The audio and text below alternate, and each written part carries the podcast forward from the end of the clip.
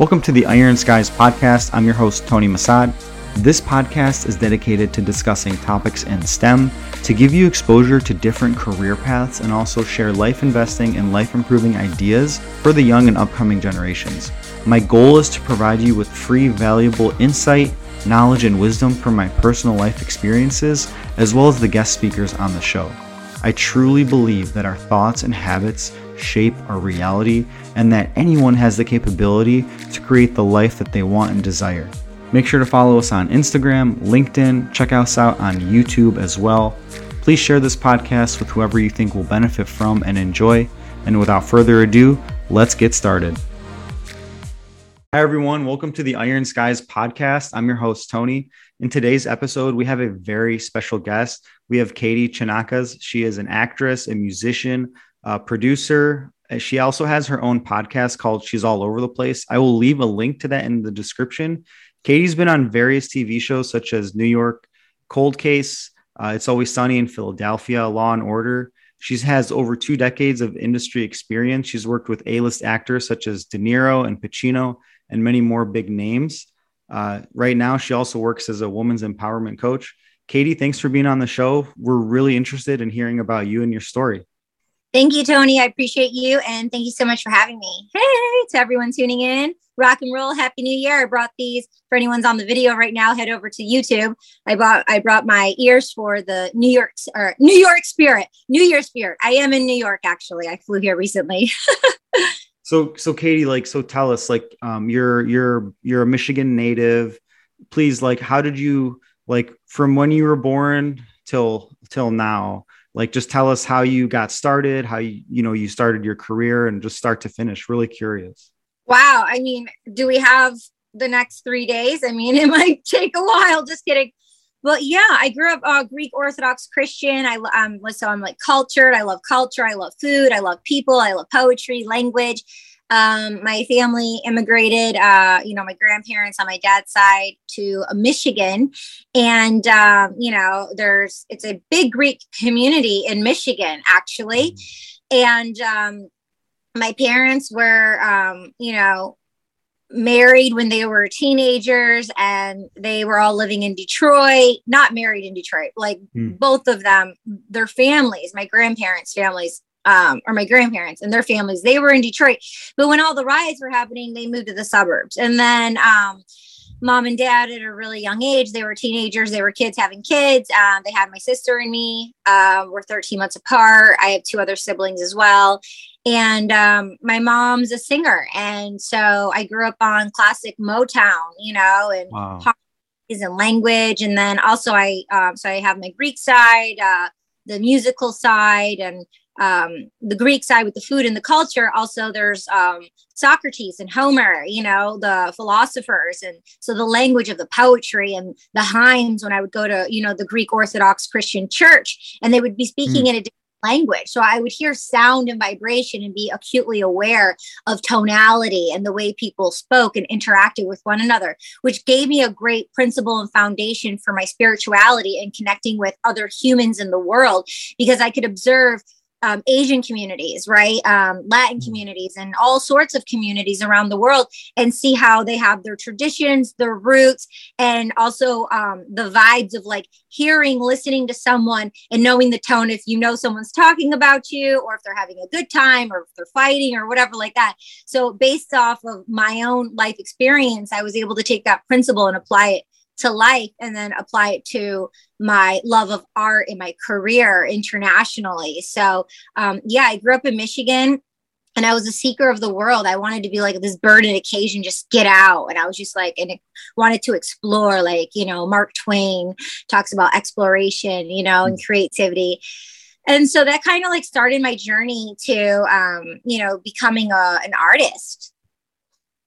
So, like, um, really curious like how did you let's for acting for example how did you like get into the acting business? Like what made you want to go into it? And also how did your family like react? Because i come from like a conservative religious family and like oh you know go to school get a job get a career. Like how how did that whole dynamic work? I'm sorry if i asked you like a bunch of questions at the same time but oh no it's okay. I'll take what comes and throw it out there and just recap on some more if you know if I missed anything, but which I probably will.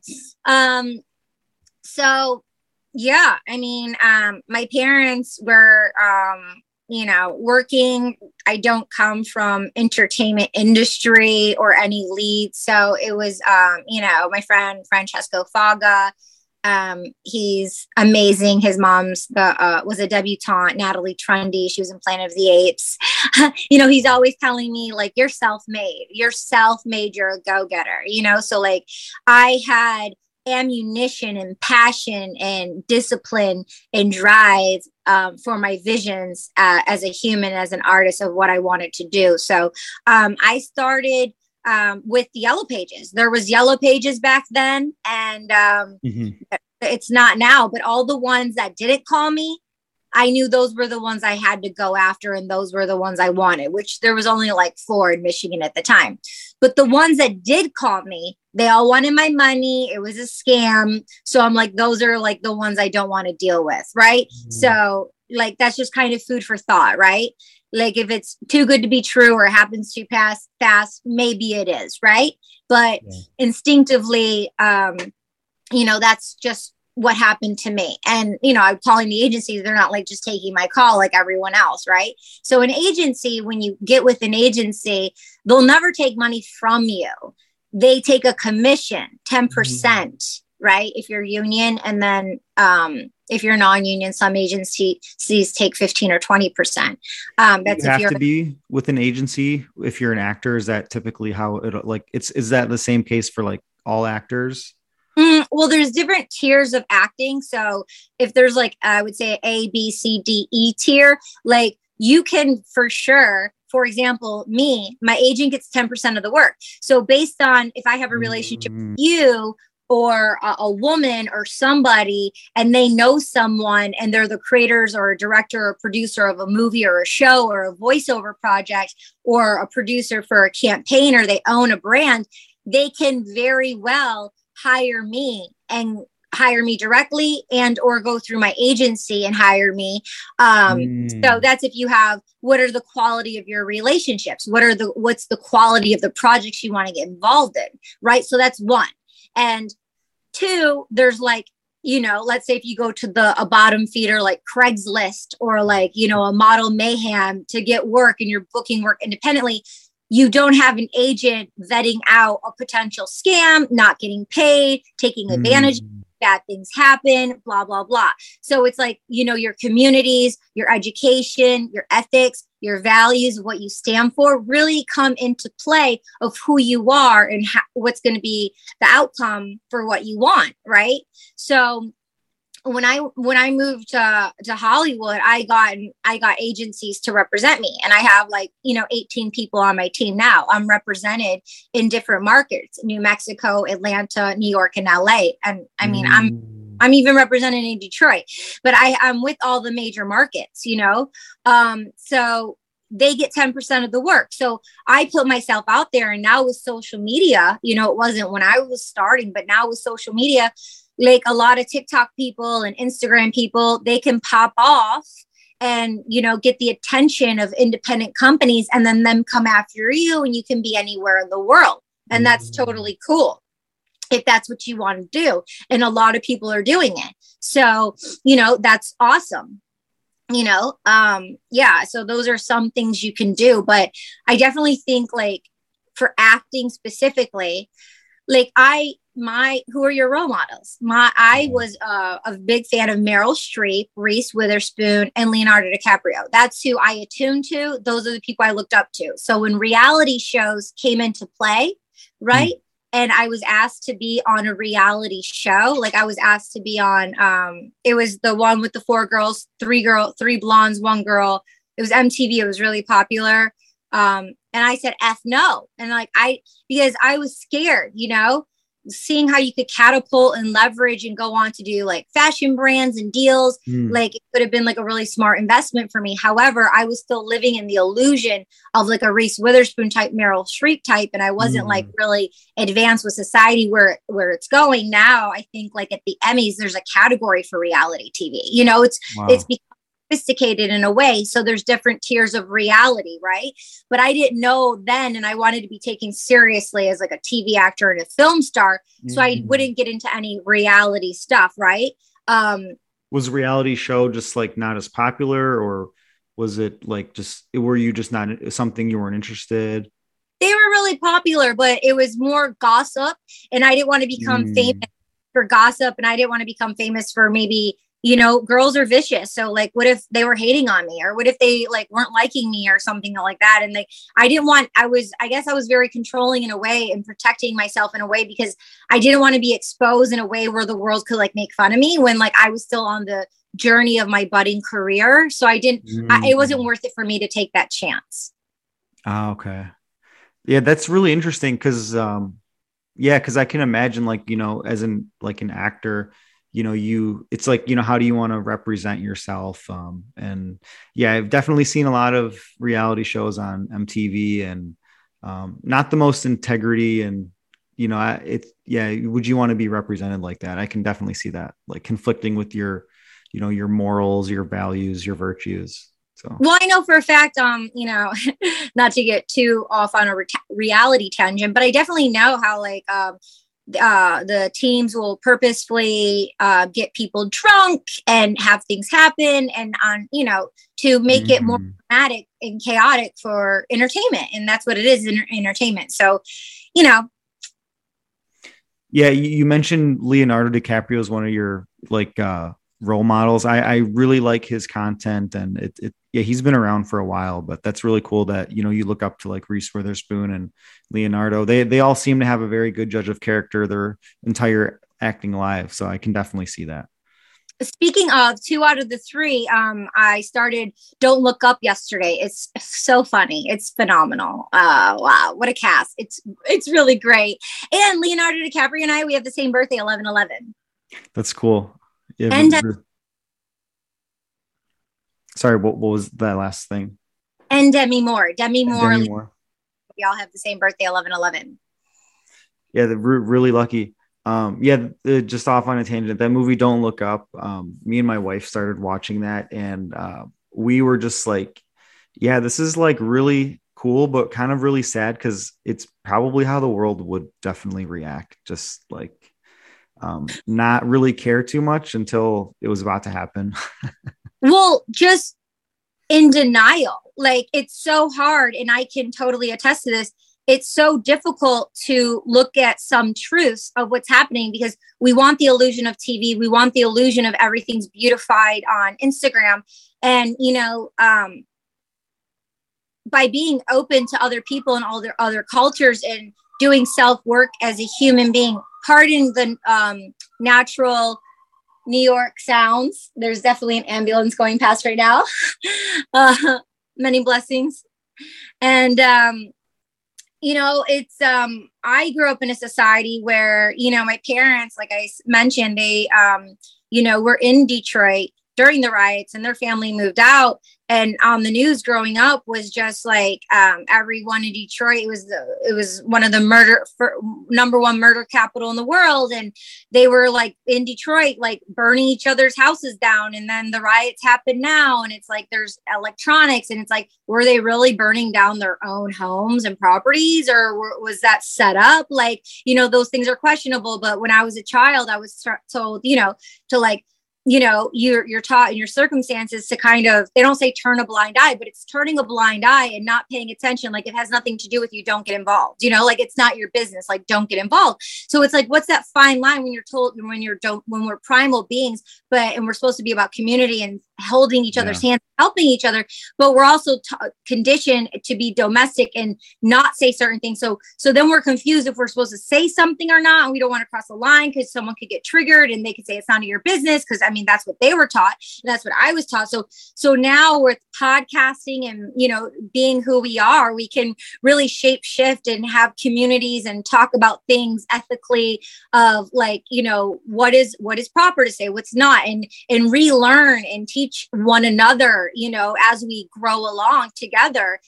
And so that's really um, you know exciting for me to be uh, a part of you know society now and break down what i was taught. Because once you're so once you're ingrained and you're taught something you're mm. just on automatic pilot like when you're driving a car it's just like your, your systems are normal and it just seems so real. So how do we break out of the illusion of this reality that's not a reality you know? Um and then and then actually look to what's going on. Like i was so fearful of death or like when someone would say someone's passed or something like that i wasn't taught how to like you know like some people who have cancer or experience death at a young age they're more compassionate empathetic that but uh, if you're not you think about superstition or you think like it's going to happen to you you know and you make it all about you or you get scared and fear from it like just keep it away so um you know i I've grown in that area and I've tried to talk to close people in my life. And I, if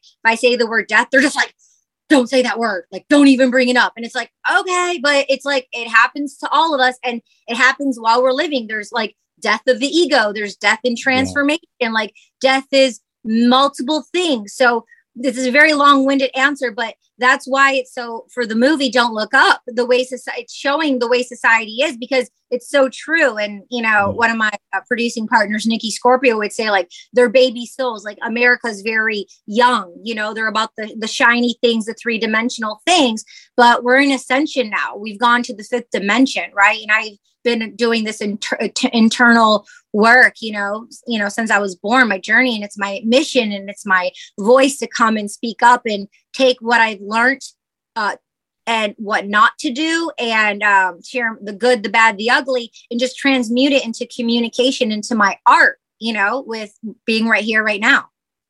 That's really amazing. That's incredible. Um yeah it's like so like you're very spiritual and i can definitely feel your energy towards that. How like how would you say um, that like goes with like you know growing up um like you mentioned like you're greek orthodox. Um would you say those are like you know re- like related or like do those interfere or do those kind of co-align?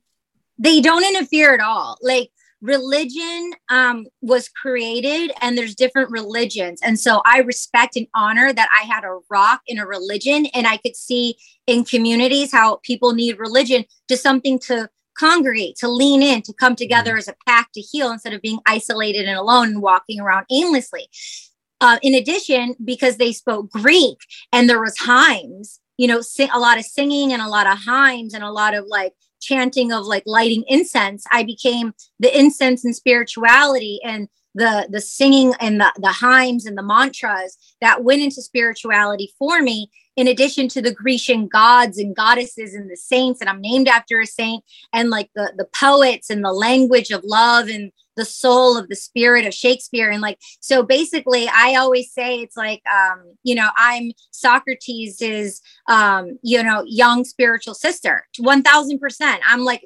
Socrates definitely channels me and we're definitely related. We're like BFFs. That's super cool. Yeah. Um, I, took, uh, I was always interested in philosophy from high school and then into college. Um, Socrates is truly amazing. Um, I mean, just from engineering, right? We use so many Greek symbols in our math, and yeah, the Greeks contributed an incredible amount to math, philosophy, science, everything you name it. Um, there's actually a funny quote. It's from you've probably seen this movie, but My Big Fat Greek Wedding. Um, Twice, yes.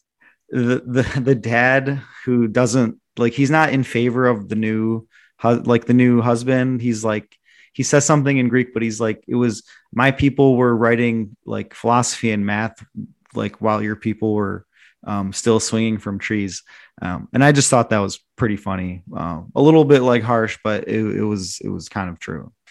I mean, that's the best comedy, though. You know, the the yeah. harsh, like uh, some of the best, some of the best uh, comedians. They're able to take their pain and their muck and they're able to see the truths of the world and have the courage to put it onto a stage and like write jokes about it you know i mean that takes so much vulnerability so um, it took me a long time to be able to dismantle you know my childhood stuff because I thought I was going to be like exposing my family. And I was like such a people pleaser thinking about like other people instead of like, and you know, of like what other people would think, you know, because, you know, we're taught that too. Like, you know, you know what I mean? keep the family stuff private, right? I mean, yeah. yeah. Katie, tell us about like your podcast. She she's all over the place. Like what what is uh like what's the focus of it? What what do you talk about? Yeah, so she's all over the place. Um, I pivoted to an NFT podcast, non fungible token, and so I'm focused on Web three. And uh, season four is Women Empowerment Series, um, exploring divine femininity in all genders. So it goes hand in hand with Dreamland 1111 because that's the same intention for Dreamland 1111, exploring divine femininity in all genders. Uh, claiming and reclaiming one's power. So, um, yeah, it's arts and business and in, in, in, in entertainment. So I have three uh, seasons out now. And uh, season four is actually launching on January 11th. So on t- uh, next Tuesday. Okay, nice, nice.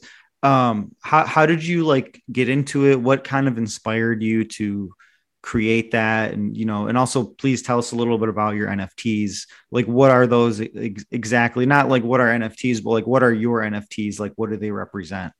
Sure, sure. So uh, it's really exciting. Um, I wanted to start my podcast nine years ago. I didn't know how to get on the train tracks, and an angel got me on the tracks. And basically, I wanted to provide value and information, not that what is right and wrong, just based on my own experience, right? Because people love to hear stories. And as creators, we tell stories. And so I always had ancient wisdom um, whispered in my ear as a child. And I would listen to that little voice and my instincts to lead me on my journey. And I would do that by looking um if I needed a sign, I would like, you know, say I need a sign and I would like look and there would be the sign. So it could be a color, it could be a symbol, right? And that was the angels and my guides communicating with me. And so um with with technology and how we evolve as humans, like what happened with Madonna is awesome and I can take brushstrokes of inspiration, but like Madonna was born way before me and what happened whatever happened to Oprah, Mariah, and Madonna wouldn't be the same technology and communications that are happening now. There would never be me taking the accept same steps as as one of those people or anyone um anyone that we look up to because in in respect for you know career and success building an empire. And um it's already been done. But what i can do is i can take certain nuggets and um you know maybe read certain books that they read and you know do certain things like you know madonna moved to new york so i ended up moving to la and so steps like that um, are really important. And um, you know like what took me 10 years? If it can take the person tuning in 10 months or 10 days awesome. I want to hold hands and i want to pave the way to get through the stuff. So then people can get to the goal faster. Because once you get to the goal, that's when we can really start to play. It shouldn't be an uphill battle in life to get to the goal. We should all be able to just enjoy the abundance of life and the fresh oxygen and nature. I mean, the richest thing we can have is the land, right? My mm-hmm. yaya talks about, like, I asked her, like, you know, like the number one um, most important thing she always tells me don't forget the homa the Homa. Mm-hmm. In Greek, that means the land. She, oh. I went to Greece. I'm like, what can I bring you back? She just wanted dirt from the land, right? So it's wow.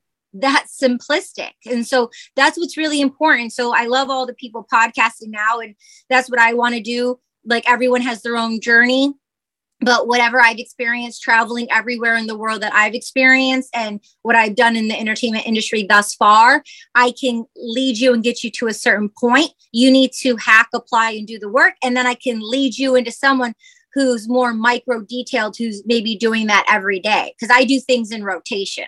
I'm not doing something well, well, the thing I'm doing every day is showing up and being a creative. Um, but I have my podcast is in season. I have voiceover auditions. I have acting auditions. I make music. I write poetry. But I I rotate it all, and I've always been like that. That's really cool. Yeah, you, yeah, you're you're super dynamic, and I really that's really cool. It's, really admire that. Um, really curious. Tell us about the like the voiceover artist um, what, what like how how you got into it um, also like what is it exactly like if is it like for uh, like a cartoon or is it for just please enlighten us sure sure i, I love doing voiceovers uh, uh, my very first voiceover job before I even knew what voiceovers was, I was in Michigan. I worked on a, a commercial and uh, I played like this 14 year old girl. And the producers and director, the people on set, the clients, like, oh, we love her voice. They faxed over, they had fax machines back then. They faxed over uh, um, a contract and I got hired to be a voiceover actor. They put the boom mic right here at the kitchen table, and I'm sitting at the kitchen table like this, and I just said the lines a couple times, and that was it. And so I did my first voiceovers before I even went to Hollywood, knowing like you could get a voiceover agency. But what happened is when I did go to Hollywood and I got um, a commercial agency, commercial and voiceovers are in the same department, just like for legit TV and film are in the same department. And um, and uh and so when they the abrams artists now they go by a3 when they hired me um, they brought me on as talent for commercials they also took me as for voiceovers and i didn't have a hmm. voiceover reel. And now they're like you know $3000 to make. I make them for my clients for $1000 because i'm an artist and i know what it's like. So i produce it engineer coach and do all that and get artists going but not for three thousand dollars because I mean it's it's expensive, right? Um, but when you are a podcaster and you know tech stuff, and then and you're in the industry, you know you're you're kind of ahead of the game when you're a producer, right? Mm. So long story short, um, I was auditioning for voiceovers, and I was going in, and there would be like you know 15 to 30 actors like in front of me. Wow. I would get the copy, I would read the copy. Um, and then go in and audition and be directed and lead that was when I first started in, in, in 2005. Now, and for the last mm, five years, um, I have a home studio. I can do my voiceovers anywhere in the world. I have a, a, a, voiceover coach that I direct with, and they're on the Skype and they direct me for each of my product projects. And um, I do commercials. So uh, right like now, what type of commercials? Yeah. So right now, I have uh, three campaigns I'm um, doing with Wendy's. Wow, that's super cool. And then uh yeah, and um a lot of AI um so that's commercials, video games and um animation. So um then animation is the most fun for me.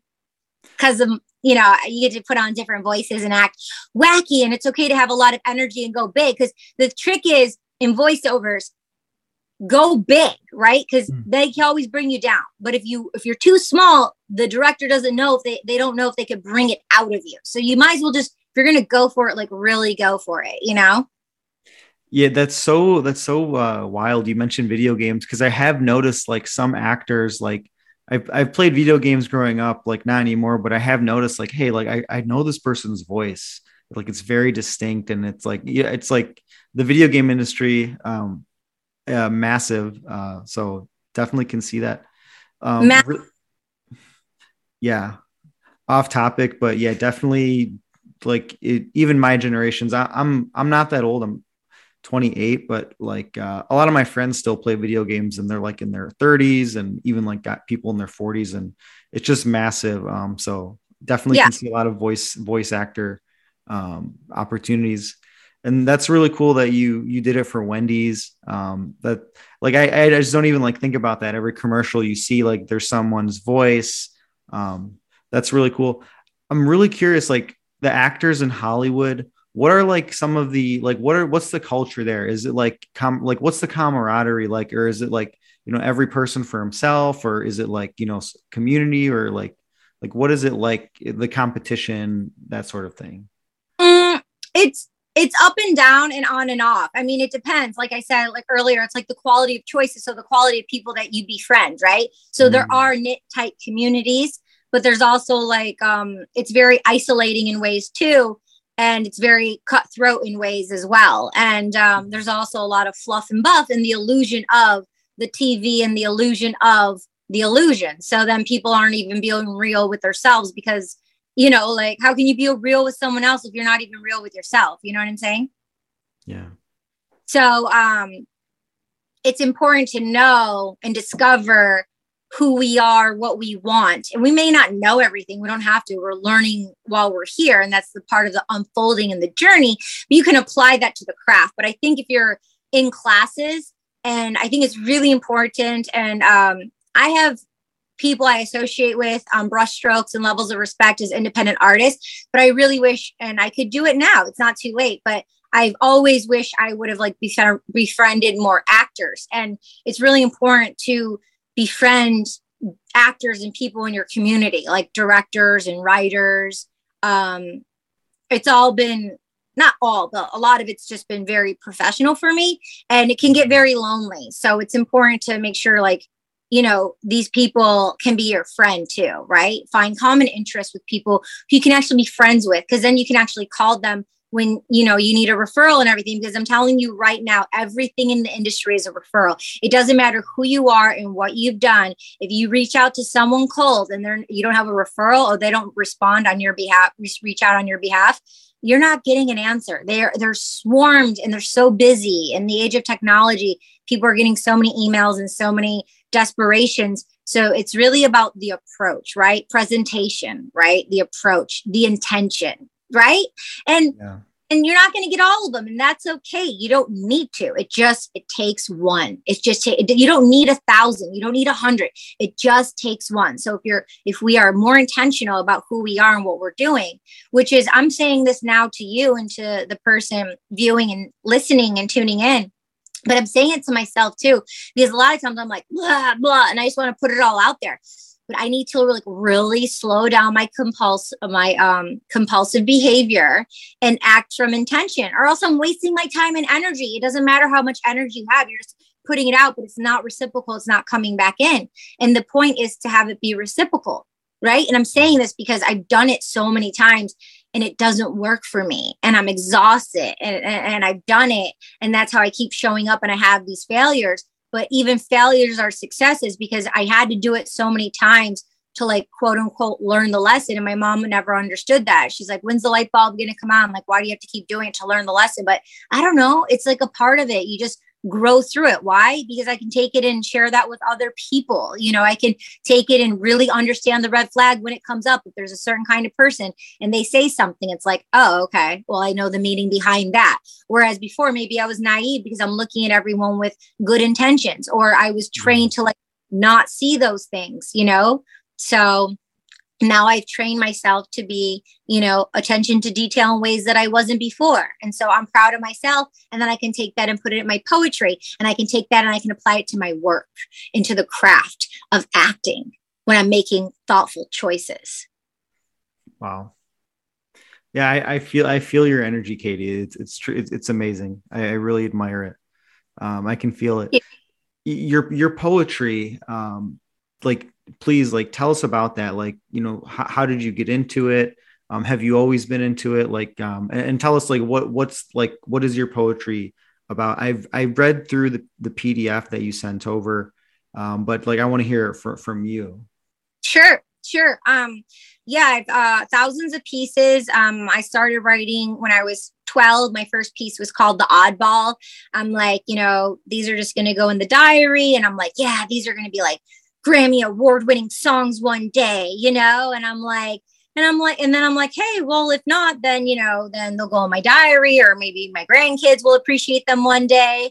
Um, and so I started just writing poetry, knowing I could take it and block it off to put it into songs. And then um, I, you know, traveled the world. And so I, I would be um, in a space of ecstasy and nirvana. And, um, you know, I'd be in spaces of, um, you know, on the in the Dominican Republic, like um on on a balcony or on a yacht, like sailing like Corsica in the south of France. And I would be going to these tremendous places and I would always find moments of uh, solitude to just enjoy the infinite intelligence um, in the air, the energy of you know the sun and just the smell and just the quiet silence and and just channel and write. And i would just write these pieces. And so i have thousands of pieces. And then what happened was um, i always wanted to be a published poet. And during the pandemic i'm like you know i'm always like where's one place in the world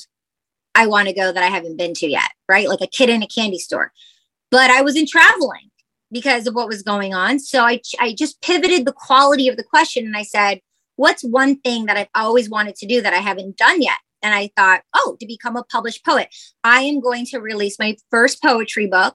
um, for my birthday as a gift. And then I'm like, okay, so now that I made a hard stop at Target, now or now that I made a commitment to do something, now I needed a hard stop, like a target. And I'm like, hmm, let me give myself three months. So I'm like, okay. So then I started doing the research, book formatting, then selecting the pieces I wanted, 11 pieces out of all the ones that I did. And then um, I saw it was going to be World Poetry Day. So I thought, oh, I'll release it on March 21st, which is my parents' anniversary. What a great day to have an anniversary, right? And on World Poetry Day, and then release the book on World Poetry Day, and everything else would fall into place. So my friend, international um, amazing artist Robert Sturman. He and I did a series of Polaroids by the original Polaroid that was discontinued in 2001. Mm. And uh, I asked his permission if it's okay to put them with the pieces because I felt like I was do- using different images, but when I was going through the pieces, it was all during the time when I was doing that series with him. And I thought, hey, so people could visually see my essence, my soul, my vibe, my colors of what was happening through that journey, right? I thought, let me use these specific images to go with the poetry because then when they're reading it, they have a visual with what they're with their souls speaking and shape shifting their own inspiration. But then also through a decade, I did the I took the poetry pieces and I went into the studio and I did spoken word music videos. So mm this was before funneling, YouTube, Google, right? Marketing, all that stuff, email lists, like before I knew any of that stuff. So now we're in um, 2020 here and um, I I was taught about funneling and mm you know there wasn't Amazon and self-publishing right? It was like jumping hoops to do all that. And now like being empowered to self-produce. And so I I released it. And um and then what a man taught me was about uh, funneling, where I, I bought a loversfairytale.com. And so when they get to the end of the book, like let's say 70,000 people buy it on Amazon and they hmm. get to the bottom of loversfairytale.com, if that wasn't there, I would never move them over from Amazon to become fans to see my next book, to follow me as an wow. author, to know more about who I am, to t- funnel them into like me as a creative so they could see other things I'm a part of. Right. And so you hmm. can literally go to a loversfairytale.com or chonacas.com, put in your email, and I have an automation set up where it gives you a playlist of the spoken word music videos to the poetry pieces that you'll read. So then also you'll hear my voice of what I'm saying and what I was growing through at the time. So it's like a multi-dimensional book where it's, you know, uh, the videos, the audio, the the intellect where you can read um, and then visually see photos. So that's kind of the vibe for a lover's fairy tale.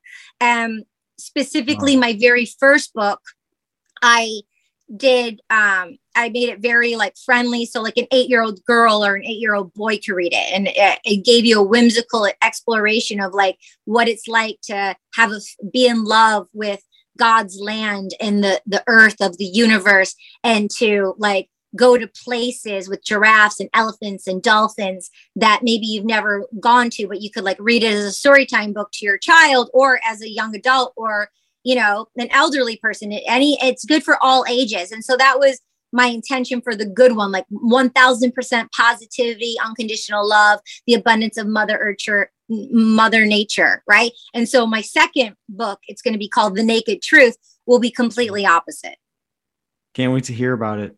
Um wow that's that's incredible katie. That that was just like wow that was a lot lot of energy just so much to absorb. Um I, I really like um like you may you mentioned the word abundance uh, quite a bit and um people like I always kind of say that to like my friends and my family like um it's kind of like I f- like I feel like kind of like the culture the stereotype is like you know everything is scarce but it's like you know how you look at it um and for me like I feel like I share with you is like I just look at the earth and it's just like wow this universe everything is just infinitely abundance there's so much of everything and um, I, I really vibe. I really vibe with everything you just said. Like that's real. Yeah, yeah. A couple things. Like if you really think about it, um, like the wealthiest people in the world, they're, you know, on a farm somewhere with land. They have a piece of property, but they're surrounded by water and nature, right? It's like you people think, oh, oh the illusion, make all this money and I'll then I'll do something. But you can literally like like the, the richest land you'll ever have is literally the land of the earth that's untainted. It's funny the paradox that humans are in right now. But the other thing I want to mention is um, so I was the very first artist to release a love um, I was the very first artist to release a love poem on the blockchain, and I released it, um, you know, uh, in March 2021. And it so it's the first poem of the of the book, coupled with the Polaroid. Yeah, and so I put that on the blockchain. I did. Really- oh, sorry, sorry. Go ahead. Oh no, that was it. That was it. I, I, I saw your account on OpenSea. I did notice you had like um, I, I I saw some poetry like NFTs. There were also some like portraits of like you as well. Um, I saw, and then like I think you can was it you could buy the album on OpenSea as well. So uh, the album streaming everywhere, Dreamland 1111, under my um, baptismal name, Saint Kyriaki, K Y R I A K I. You can put it in the show notes if you want. That'd be awesome. Um, but I put uh, 11 songs from the album um, as singles on the blockchain. And I went to Art Basel in December, and uh, an NFT artist and collector, Blake Jamieson, he's amazing in the space. He purchased two of my NFTs, which was wow. so dope. Like, so it was really cool. And um, I was told the other day um, in the NFT space for musicians, there's there's only 500 wallets. Like, like I'm like, oh wow, like there's only 500 wallets and and people have already bought my music NFTs. So I'm really excited about that. Like it's, it's a super honor to be a part of the revolution. That's awesome. You really congratulations on um, on like the successful NFT sales and like yeah, just definitely you know you're you're killing the game. So that, I really admire that. That's awesome. Um, yeah, I feel like um, yeah, because like I feel like back in the day, like people would look at artists like you probably have you probably heard the term the starving artists.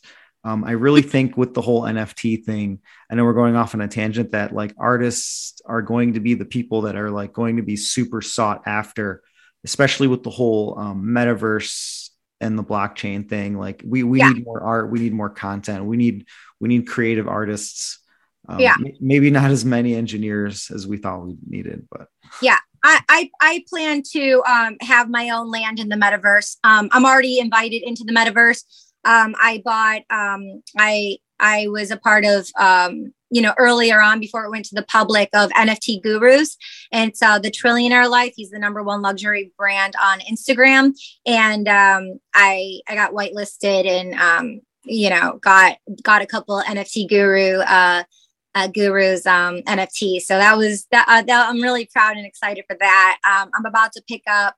Um, my friend Gabe Weiss has some dope pieces. So they just announced. I was in Art Basel. They announced uh, Coinbase was gonna um, do a collaboration with like a hundred artists, and I'm I'm friends with three of the artists that they selected: uh, uh, Gabe Weiss, and um, Eddie Gangland. So it's really cool to be a part of their community. You know, for over a year now. You know, we all met on Clubhouse. We were just like chilling in Clubhouse, um, you know, on panels, talking, sharing, pouring our heart out as artists and stuff, and just like building as a community. And that really means a lot to me, you know, being a cross country runner and um, you know about like short term medium term long term goals and then you know collaborating with other like minded people and then onboarding people in an ethical way into the space you know? Um, i'm actually doing a drop this month uh, so everyone definitely follow me on my socials and tune into my instagram and everything like that. I'm going to be doing a, a drop with uh, a women empowerment platform and we have some really cool things coming up and i'm supporting women and onboarding them in the space as well That'll be really cool. I'll definitely put links to everything um, in the description for sure, and, and check that out. Um, Katie, so like another question, like I, I I'm very curious, like about your acting career. Um, like how how was it like getting into like playing you know parts in movies with like big shot actors like Pacino and, and De Niro? Like, what was it like to work with some of like you know like people like that. Also like Morgan Freeman, huge fan of him. And I love Antonio Banderas. my mom has a huge like lifelong um, obsession with him, um, and and I like Nicolas Cage too.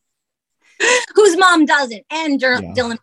I mean, when I met and hung out with Dylan McDermott, like that's how I got my union card because of Dylan. He was on the practice, and because of uh, Gordon Michaels, his best friend, who's his acting coach too. Uh, they were just floored. They're like, "Oh my god," you know, because like they're like, "Oh, Dylan McDermott," and like every same thing with Antonio Banderas. But um, it uh, just a deep, deep, complete honor. Like one thousand percent, such an honor. Um, I feel so blessed, and I'm I'm not surprised because it was just always meant to be. Like whatever's meant to be for you will be. No one can take that away from me. That's the abundance thing we're talking about. Um, but yeah, I had I had some pretty prolific moments with uh, you know, Pacino and with um with Nicolas Cage. So that was that was really cool. Um, you know, Charlie Day, he was amazing working with him and just the intimate moments of like the energy, right? In the exchange of how things happen. And once you're like energetically connected, there's like codes where they're activated and you're just like, you know, in this um you know, on this like lineage like path. And so it's like the choices we make, I think affects the whole of one another, whether we're in the physical presence of each other or not, you know? So it's like what they did up until that point and what I've done up to that point to like cross with Milla Jovovich and, and be able to observe her, like talking to um, Steve, uh, Steve Zahn, the actor, amazing um, in White Lotus. Wow, uh, it's so funny on HBO. And then and talking to the director David Twohy, who did GI Jane and The Fugitive, it, wow. it just be in the presence of them and just like witnessing and listening. It just it taught me to be a better like because I loved observing, but it taught me to be a better observer, uh, a better listener, and to like keep going thirsting for education and knowledge you know hoping to aspire to be like a mother one day or like you know uh, as sophisticated as Milla Jovovich you know? Um so yeah it's pretty pretty. I can imagine I mean, they were sorry like who can say that in the jungle in Puerto Rico like like usually when you're in a van for a, a ride you get dropped off at set. Yo like we got dropped off we had to walk about 3 miles right? And then um, that uh, um, the village is set up. Then the the director's chairs and the chairs are set up, and you know, like we were deep in the jungle. So it's like it was. It, it's a moment. It was a moment, and it just those moments are really magnetic. Wow, that's that's incredible. Where, where in the jungle? Uh, like what? We like, were in oh because um the movie way took place in Hawaii, but because mm. of tax incentives, we shot it in Puerto Rico. Ah, okay. That's that's really interesting. That's super cool. Um, yeah, I didn't, I didn't know you could actually do that. Or I mean, it's an island, I guess. So that's really cool that they did that. Um, I can imagine like you know when he's like just being in the presence of like you know a lot of these big shot actors, um, you know Banderas, Nicolas Cage. I can imagine like just the knowledge and what like whatever like you know secret sauce they have is probably just unlike anything hearing from like anyone ordinary. So really cool that you had experiences like that. Yeah, um, Gary Sinise. When I was on uh, CSI New York in in 2005, and you know we spent a lot of time working together, and you know like long days, long nights, and there's like the wide shot, the medium, the close up, and then the reverse. And there was this moment where it was just he and I, you know, because Melina was in some other scenes with us and other people, but in there was these, you know, one some moments, but it was just he and I going back and forth. And in between a take, he just looked at me and he said, um, You're a very soulful actor. And so hearing that from him was a beautiful golden nugget and gift for me to take with me. And I just recently, in the last six months, started sharing that. Like I haven't told wow. any I just kept it for myself. And now I share it. And maybe this is like maybe the third time I've ever shared it, but it's like, wow, like, you know, because I you're reflecting back on like the journey, right? Um, it's important to stop and enjoy the fruits of the labor and to receive because I'm all I'm always like yang, yang, yang, go, go, go. But now I'm trying more than ever to be. We're human beings, not human do- doers, and just to let it unfold and slow down a bit. and um, but to receive the gift of like you're a soulful actor, like it means so much more to me now when I take that in and what he saw that like I knew but I didn't know. You know what I mean? Because it was like my first major role on TV. That's amazing. Thanks for sharing that with us, Katie. That's real.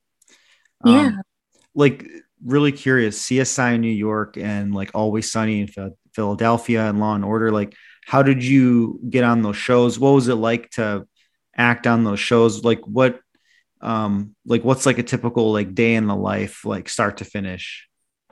Oh, I mean, they're it's all different, but in a nutshell, I have representation. They send me out for a project.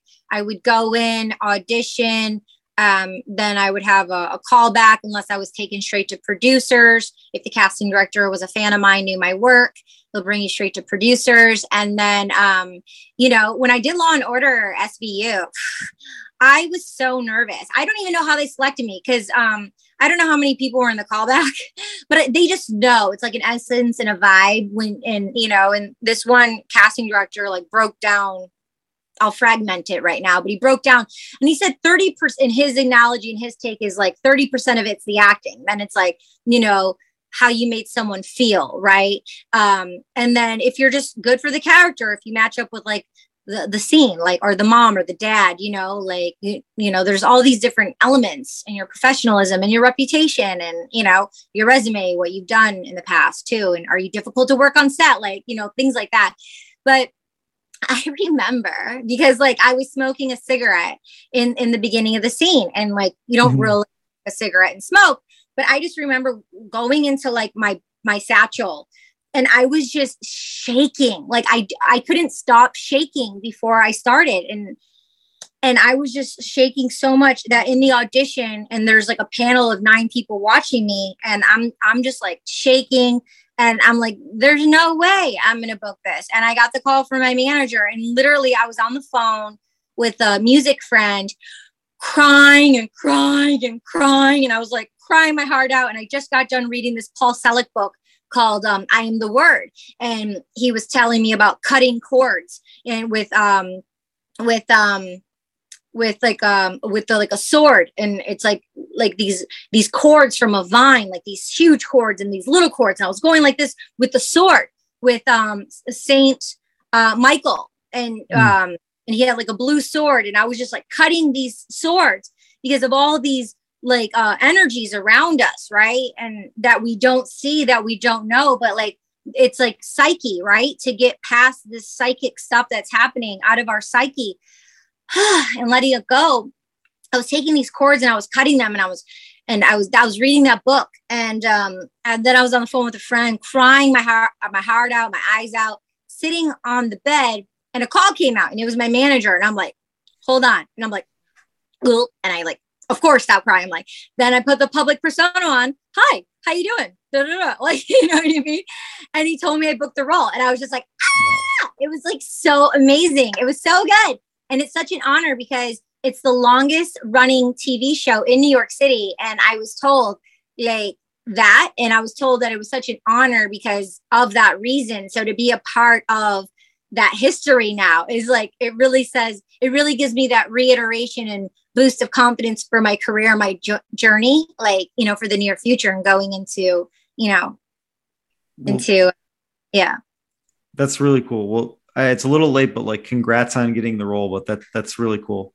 Um, it one thousand percent. People call me during the holidays. So like five people, they're like, they wrote it on my Instagram. They're like, oh, I'm marathoning blah blah blah with my husband, and you just popped up, or like, oh my gosh, like um, I'm I'm watching it right now, and so my my, mom will send me like videos, like look what's on. So it's cool because it comes on, you know. Katie, really curious, what are like some of the biggest challenges would you say being an actress? And like uh, also do you ha- do you update your resume as you go? Like do you actually have like a like an actual like paper resume? Like cuz I'm thinking of just like okay, like I'm an engineer, I have an actual, you know, resume. Um, just challenges and then, you know, what the resume is like yeah, I have a resume. I have a paper resume, a digital resume. Everything's digital right now. So um, everything's self tape when you're going out for projects. So there's no taking headshot or resume, but they have it. Um, otherwise, when you go into a room always take a headshot and resume unless they note otherwise. And a lot of people are noting otherwise, like not to bring headshot and resumes, being more uh, friendly with the um, environment and just upgrading, you know, the systems, you know, to be smarter and do everything digital instead of throwing everything away. So that's that's great to hear and see and be a part of that evolution.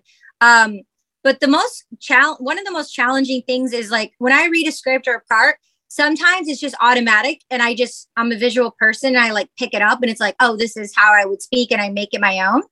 Then sometimes I read things and it's like if it's bad writing for one, mm. or I don't connect with it in a way, then it's difficult for me to um, retain the information. So um, for me personally, I'll have to write when I get the materials. Well, first I do the researching of the the producer, the director, the the tone of the show, the vibe, comedy, drama, like find out that information. But then what I'll do is I'll get someone to read it with me immediately because for me, everyone's different. But for me, I need to, bleh, I need, because our tongue, the, the, language that we're always using and all of our uh, nerve endings in our tongue, we're programmed to speak and say things in a different way. So if you're saying new words that aren't normal for you, mm. we need to mm. like shape shift our muscles and our tongue. So, and get the energy out to get past the fear and it being in the head. So I need to like read it with someone immediately back and forth see the energy to see if like when I'm listening or if I have to pick up on cues. And then I'll go and I'll do Meisner technique and I'll just write it in a block formation with no punctuations or anything. And I'll just write it to make it monotone and and remember it. Um, and so that's that's a that's a um, interesting process because you know it's we're human beings and it's like you're memorizing 12 pages or six pages or 24 pages right? Or you like oh wow. the old i'm saying the old days. Um you know we i'd go to fox and warner brothers and you have to have all the scenes prepared five different scenes but like you don't know what scene you're reading. Maybe you only read one scene. You go there and you're like they only have you read one scene right? And it doesn't matter like you or not. They're just, they want you to be prepared. They want you to be prepared for any scene that you may do. Sometimes they'll say, okay, no all five scenes, but for the pre read, we're only going to read scene two and three. For the callback, we'll read all. So then sometimes you like have it all prepared, but you're only doing two and three. However, they could say, hey, would you would you do this scene this they could they could say one second they could say hey okay. could you do this as well and you want to be prepared, right? However, since they did say maybe you're only doing two and three, if you have to like maybe, you know, the paper's your friend when you go in. It's the only thing we have. Normally there's like a disconnect. You don't want to look at the paper, but it's our best friend and they know it's a pre-read. However, you know, there's a fine line of off of being off book too. But it is like I said one more time, it is a pre-read, but um, you know, there's debate about it back and forth based on like who the casting director is, you know? Wow.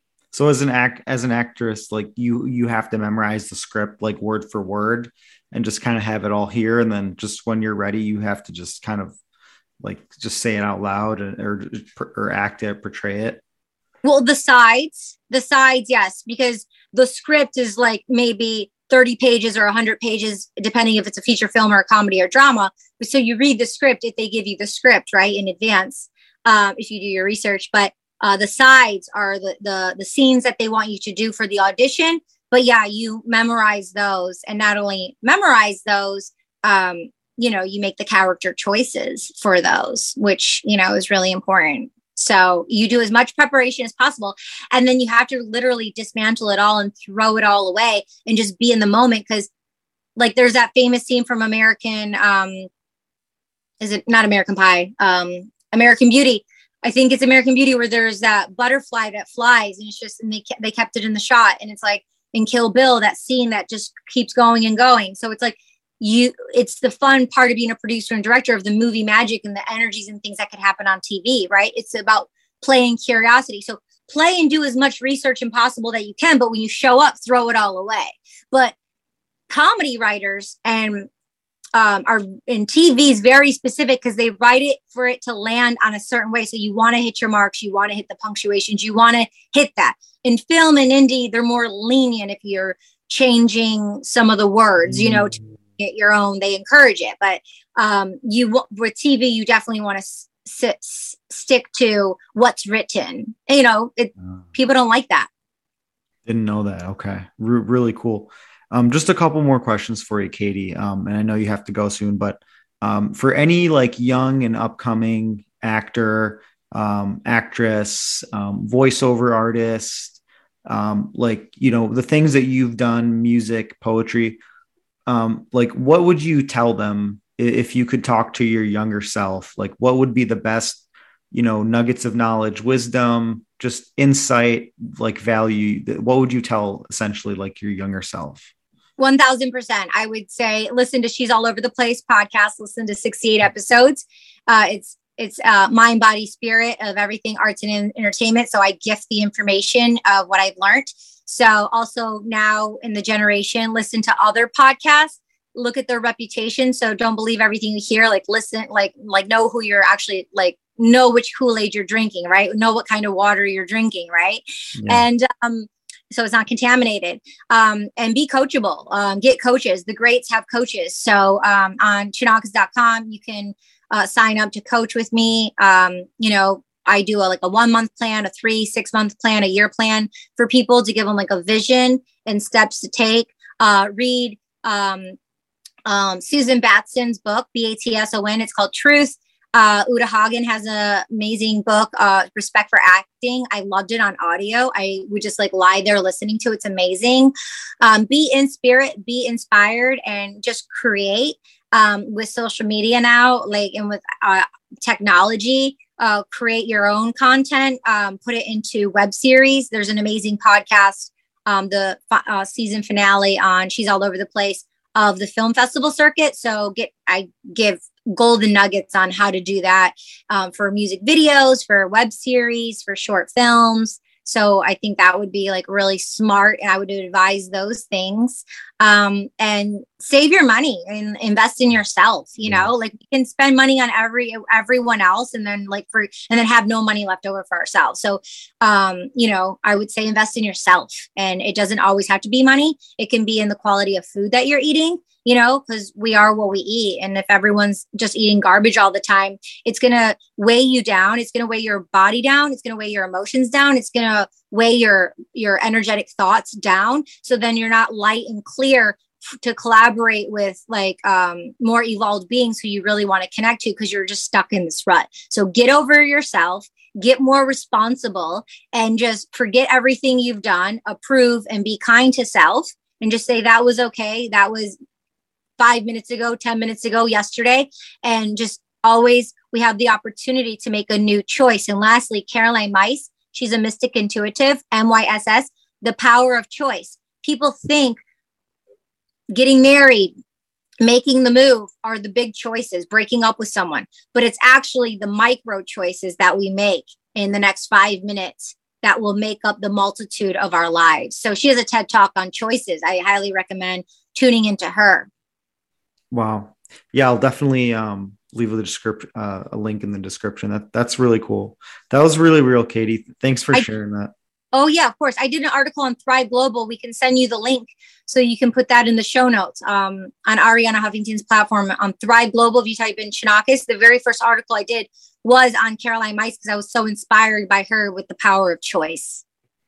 Yeah, uh, all the links, all the information, all the really good like knowledge, wisdom, like we'll definitely um, put that in, in the description for the listeners. But that was really insightful, Katie. Like, thank you. Um, I really vibe with everything you said. Um, like you're super successful, and I can tell, like, just like I, your mindset is just absolutely amazing. It's unlike anything I've ever heard from anyone. Your energy is just like, wow. It's just, it's just like I can feel it. You know, you have high energy, and like I just really admire that. It, it's really cool to talk to people like you because I can honestly say you're the first person I've met with like this much fire, this much energy.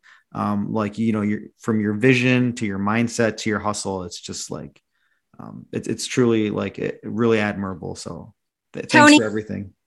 Thank you. I just want to say I I receive what you're saying. I acknowledge and I receive it. I'm so grateful. And I also want to let you know I'm just getting started.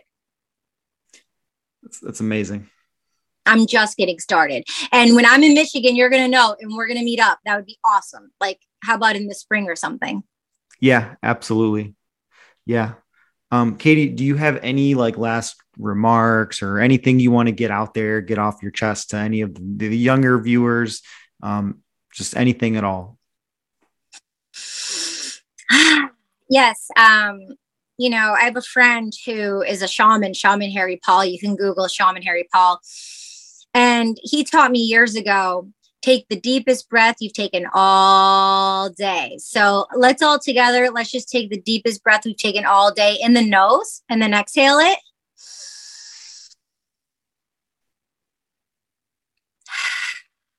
exhale.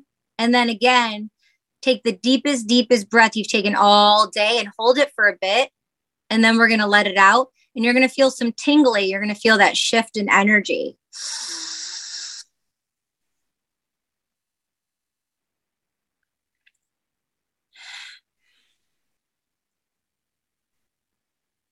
And, and sit in that moment and see what comes up for us.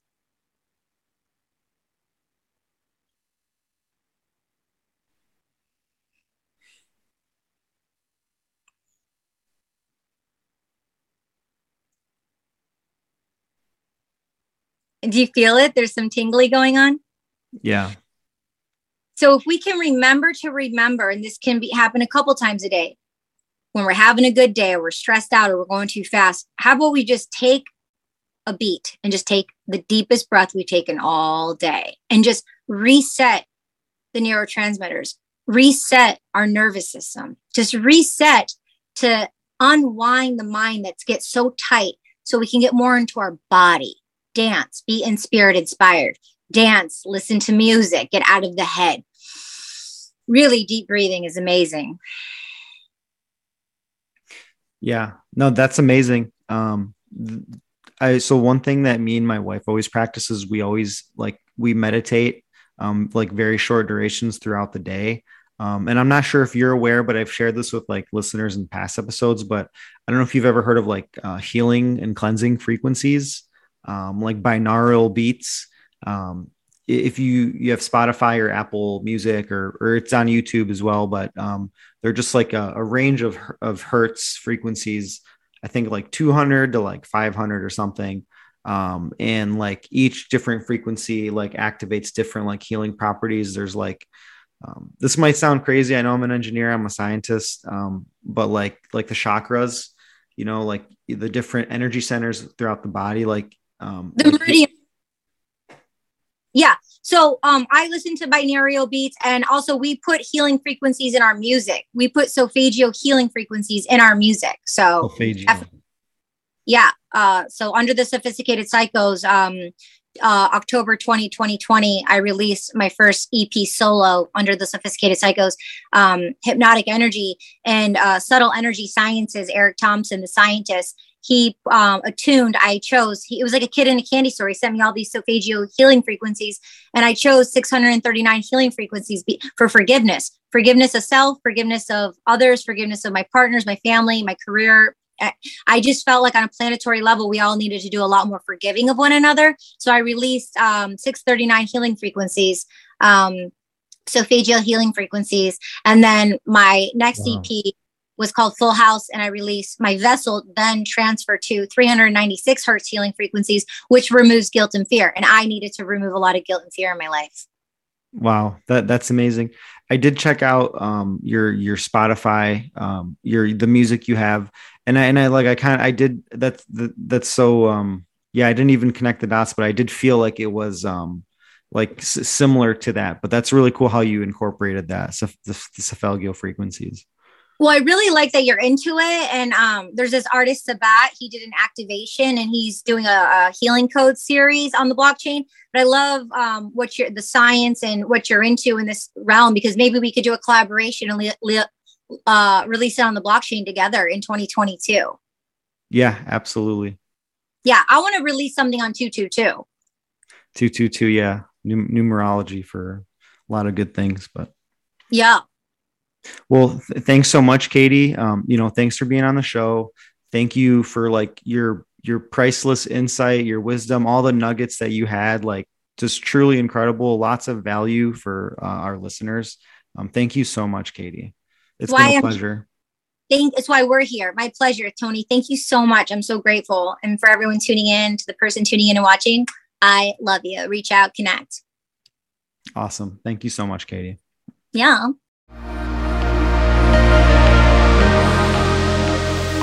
Thank you for listening. Thank you for being part of the Iron Skies community. Stay tuned for more episodes to come every week.